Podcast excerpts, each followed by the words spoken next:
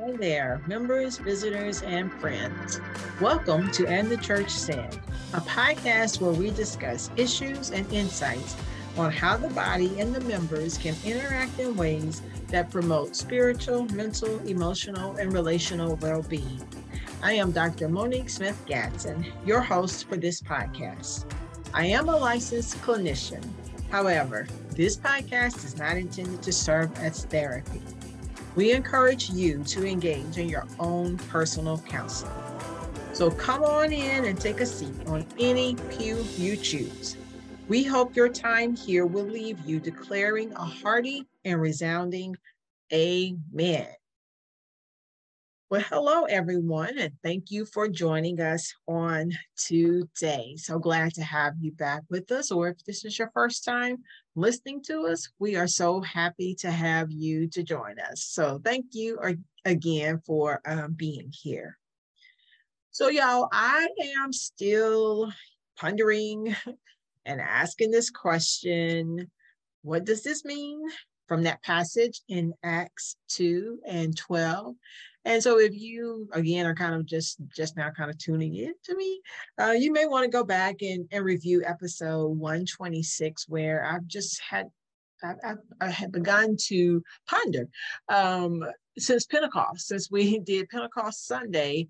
I've been just thinking about what does it mean for us to be witnesses for Jesus, for the church. In this day and time where I've talked about there's a lot of apathy, there's a lot of church hurt, there's a lot of polarization going on, a lot of societal emotional regression. It's just a lot, y'all, that's happening out here. And so for me, you know, sometimes it can be so easy to kind of talk about a topic and just move on. But I have really been compelled to like linger here and I've tried to move, but it just seems as though the Holy Spirit continues to just keep me here. And so I am trying to sit and to linger and ponder and meditate on this particular passage. And true to the Holy Spirit, as we tarry and we wait, and remember I talked about that on, I think it was episode, I'm not sure. I don't even have it with me. I should have said it or known it before I was going to say it. But anyway, the episode that I talked about, what does it mean for us to wait? And having to wait until the Holy Spirit empowers us and comes upon us before we are to go and, you know, be the witnesses. And sometimes it is hard for us to wait, you know, like, okay, what are we waiting on? And God, when? But as true to the Holy Spirit's character, waiting and lingering in this passage, he brought some things to my remembrance. And I felt guided by the Holy Spirit to stay here and to talk a little bit more about what does this mean for us to wait. And again, I left that question out of the verse that is found in Acts 2:12. What does this mean when the Holy Spirit comes upon the church? And the instruction is to go out and to be witnesses. And so what I have been doing is sitting like with a holy imagination and praying for the discernment and the wisdom to imagine what does this mean for the church. And I've been thinking about it in terms of, I've talked about church hurt.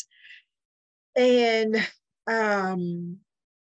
today I'm going to talk about it in terms of what does this mean when we think about how can the church be a witness with this issue of psychological abuse. Now, yeah, like I said, I've been lingering here, praying for this holy imagination, asking the Holy Spirit to help me to formulate and help me to kind of critically think about and to consider strategies and solutions to some of these issues that are confronting the church today. And I just don't think that this is going away anytime soon, because there is an awareness that has been raised among a lot of individuals, or has been risen. Which one is that? My father was a grammar teacher, y'all. I think it was risen. anyway, the awareness, okay, has been increased. Let's put it that way. The awareness has been increased. So I don't think it's an issue that's going to go away. So I do believe that as the church, we do have to pray for the discernment and for the wisdom to ask of the Lord, what are the solutions? What are the strategies? What are the policies that we as the church need when we have to consider how do we be a witness? And today, as I said, we're focusing on how do we be a witness when it comes to psychological abuse. Now, why I think it's important for us to talk about psychological abuse is spiritual abuse kind of is a form of psychological abuse. So over the years, as I've studied it, it's kind of considered like it's a subcategory, of, if you will, of psychological abuse, which is spiritual abuse. So when we've talked about church hurt, you know, in some cases, it's a form of psychological abuse. But today, y'all, I'm only going to drive home like one point today. And that point is going to be, when we think about psychological abuse, and when we think about how the church can respond to those who find themselves in marriages, in psychologically and verbally abusive marriages. That's what I'm focusing on. How can the church be a witness? Like, what does this mean for the church to be a witness to those who might be suffering from psychological and verbal abuse in their marriages? Now, I have dealt with abuse, physical abuse, psychological abuse, you know, spiritual abuse, even over the decades that I have been practicing as a clinician. So here lately, there just seems to be this cluster of people that I have been speaking to, not necessarily as clients, but some are, that are mentioning being victims of psychological abuse. And so I tend to take notice when things begin to kind of cluster, like I'm hearing it here and here and here, and someone else is telling me about it. And so I've stopped and I've really been thinking about it and praying about it. And this is where I feel compelled that the Lord has been convicting my spirit by the power of the Holy Spirit to talk about this. Now, I'm on Instagram, and on that platform a couple of weeks ago, I did do an Instagram reel, like one of those short videos, and I talked about this particular issue, which is what I'm going to talk about today. I made a reel about we as church members, spiritual leaders, Christians, disciples, again, however you need to kind of like, you know, identify yourselves these days. We need to stop telling people to stay in those marriages. We just need to stop that. I think that we tend to dismiss and minimize psychological abuse because A, I don't think that we fully understand it. And B, we kind of think when there is no physical abuse present, that we kind of think like it's a really bad argument, you know, or if once things settle down, it'll be okay. And that is just not the case. That's just not how psychological abuse works, okay? Oh, goodness. So it's a hard subject to talk about, y'all. It's a really, really hard subject to talk about. But what I just wanted to say today, and where I will pick up the next episode, unless the Lord directs another way, will be to talk about psychological abuse, like in more detail, in more depth, before I start inundating you all with the information and some of the facts and the data, the statistics about psychological abuse.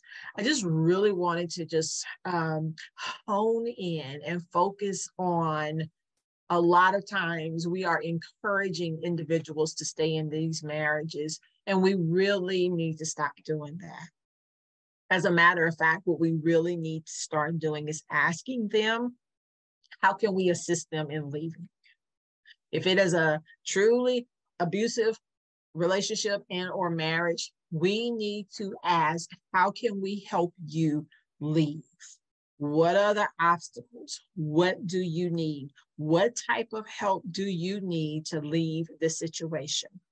And especially, y'all, when people have garnered the courage, they have mustered up the courage to say, I can't do this anymore. I have got to get out of this situation. The last thing our response should be is to say, don't leave your marriage just yet. We should not stand in a place of delaying a person who has finally conjured up that courage to leave. We should not be an agent that is a delay tactic. We become delay tactics. When we give advice, such as, before you do anything, please go speak to the pastor or, another minister on the staff. Or if we say something about, listen, we'll keep your kids. Y'all just go out for a date. Maybe you just need to spend more time together. To a victim, spend more time with the perpetrator of your abuse. No. Or we may say things like, we'll keep the kids, so let's find a babysitter. Or just, if you would just maybe just do what he or she is asking you to do, maybe, they won't be so upset and they won't get so mad with you. Here we go. Or why don't y'all just come to the marriage ministry? No, y'all, no. These are good suggestions. But they're just not the best. They're not the best suggestions for a situation that is dire. And if you are in a psychologically and verbally abusive marriage, it's a dire situation. It's a dire situation.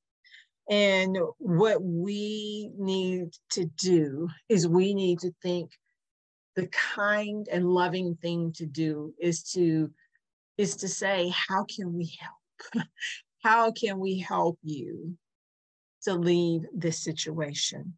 I think that sometimes we feel like if there is no physical abuse, we're thinking, okay. And I also think that we feel like we're complicit in helping them to break up their marriage, when really we are complicit in perpetrating or allowing the abuse to be perpetrated. As a matter of fact, we are further victimizing individuals when we suggest that they stay. So today, this is really all I just wanted to say, is that we really need to stop encouraging people to stay in these relationships. I do believe that churches need to undergo training, like especially the staff, they need to undergo training to talk about psychological abuse, to understand what it looks like, how it shows up.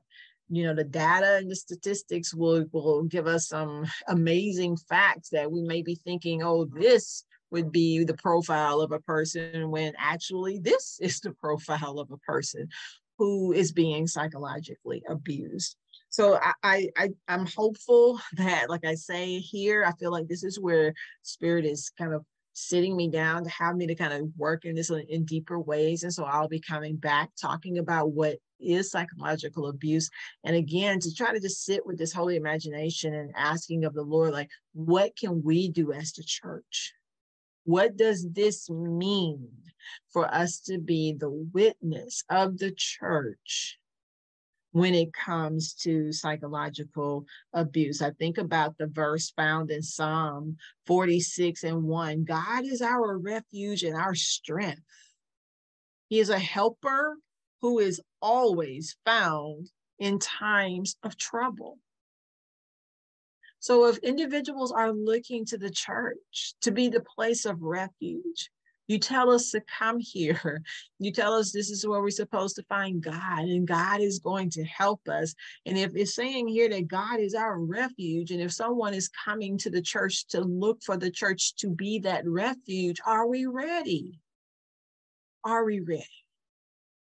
So what does it mean for us to be the church as a refuge? What does that look like? And what does that look like specifically for people who find themselves in psychologically abusive relationships and marriages. What does this mean for the church to be that witness?